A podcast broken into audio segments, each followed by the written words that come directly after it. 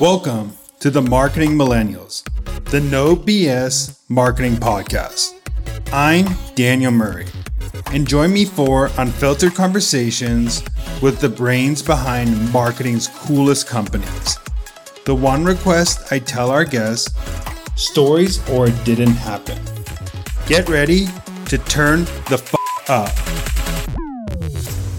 We're here two years later, episode 200 something. I'm kidding. This is a rapid fire podcast with Robin Daniels. The first question I have is What's the best marketing advice you've ever received? Go out there and take some risks. And what that means to me is just uh, being bold, having the courage to actually do something that hasn't really been done before.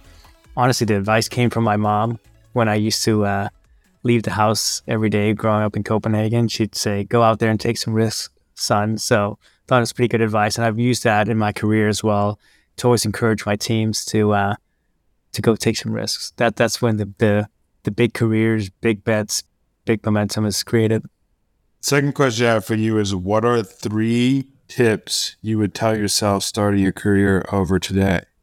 Number one, take more initiative actually lean into uh, new things, seek them out. Number two, find great people to surround yourself with. I mean, I've been pretty lucky. I think I've had great people, but really surround yourself with great mentors, people who can teach you, great senseis, I would say. And then number three is really become a master of a domain. You become known for something that you're really good at. It's really hard, I think, to become uh, known if you're a generalist too long in your career, at some point, you got to master something. Maybe it's product marketing, maybe it's demand gen, maybe it's revenue marketing, maybe it's marketing ops, maybe it's communications, maybe it's analyst. There's so many things, right? But mastering something doesn't mean you can't become a CMO one day, right? Because as a CMO, you have to, of course, be really broad. But being known for being the best at the best in something is a great way to get recognized. What's a marketing tactic you're bullish on right now? Invest heavily in content marketing. I can't say this enough. I think we're in the golden age of content. I love content, but it also means it's it sounds easy. Oh yeah, just we're gonna do more content marketing, but it requires heavy investments in the story that you're trying to tell, and also really creativity in how you're actually going to distribute your content. Your content marketing is not your blog; it's much more than that. So always think about that. Yeah, I always say that content is two things 50% is the creation, and 50% is.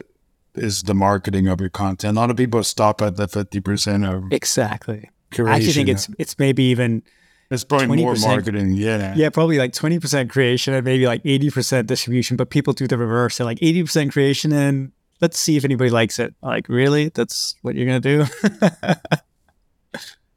What is something most companies are doing wrong in marketing today? They are pivoting their strategy too quickly, too often. I see this all the time. And honestly, I've been guilty of it myself, trying to change too much. And then you wonder why people are confused about your messaging or your brand or your campaigns because you're changing it every quarter based on the whim of maybe a CEO or maybe a strong sales leader or whatever it is. And it's a hard one to get right. You want to be agile, but at the same time, you also want to have a bit of consistency. You also just honestly confuse the hell out of your buyers. So this is something companies do wrong all the time, especially startups who like pride themselves on moving fast. Yeah, but you're just going to confuse everybody if you're constantly changing who you are and what you stand for. What's a overrated marketing channel do you think? Something that that's been overrated a little bit, and again, maybe I'm just showing my bias here, but is um, the reliance on virtual events. It feels like there was so much hype about it. And I think the numbers were super juiced to look like this was the best things in sliced bread. Like, look at, we've got 20,000 people showing up. And then my question usually is, yeah, but what's the engagement? has it turned into revenue? Have people been talking about it since the event happened, right? And so I feel like it's very overhyped. I'm not saying that there's not a room for it. I think the the best is when you actually figure out the core story and message and keep it short and tight. These all day virtual events, I've not heard any success stories, to be frank, of them being like something that people absolutely love. We did it during the pandemic because we really had no other choice to actually you know have events. But now that the world is open again, I've literally not talked to a single head of marketing who says this is the way forward. So I, f- I feel like it's overhyped. What is one piece of media you consumed, a book or podcast, a course that has impacted you most as a marketer? A book that really had a huge, profound impact on me was uh, Phil Knight's Shoe Dog. Incredible book. And it's really not a marketing book per se, but it is. I mean, this is really, if we come back to what I was talking about, winning the feature product category and ultimately creating a movement, this is kind of a blueprint for how you do that.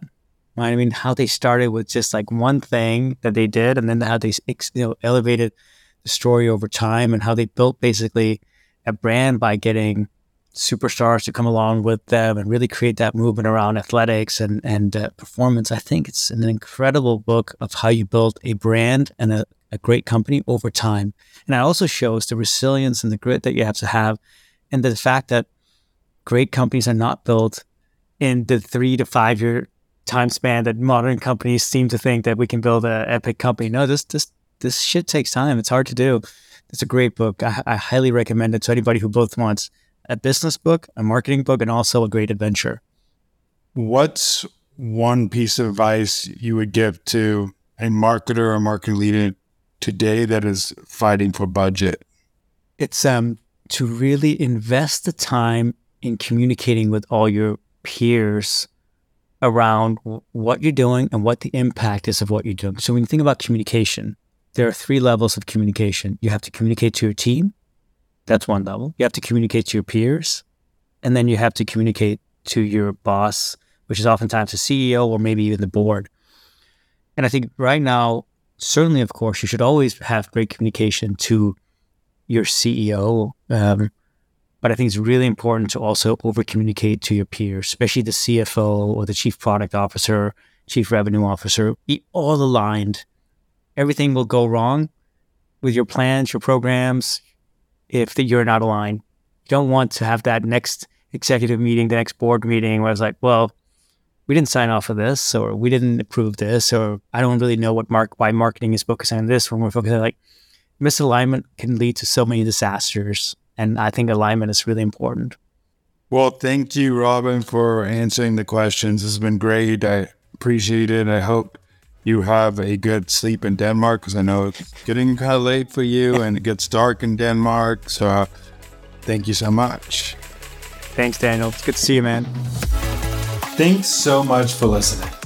Tune in next week to hear more great insights from marketing's coolest operators. If you haven't already, please consider subscribing to the Marketing Millennials podcast and giving it a five star rating.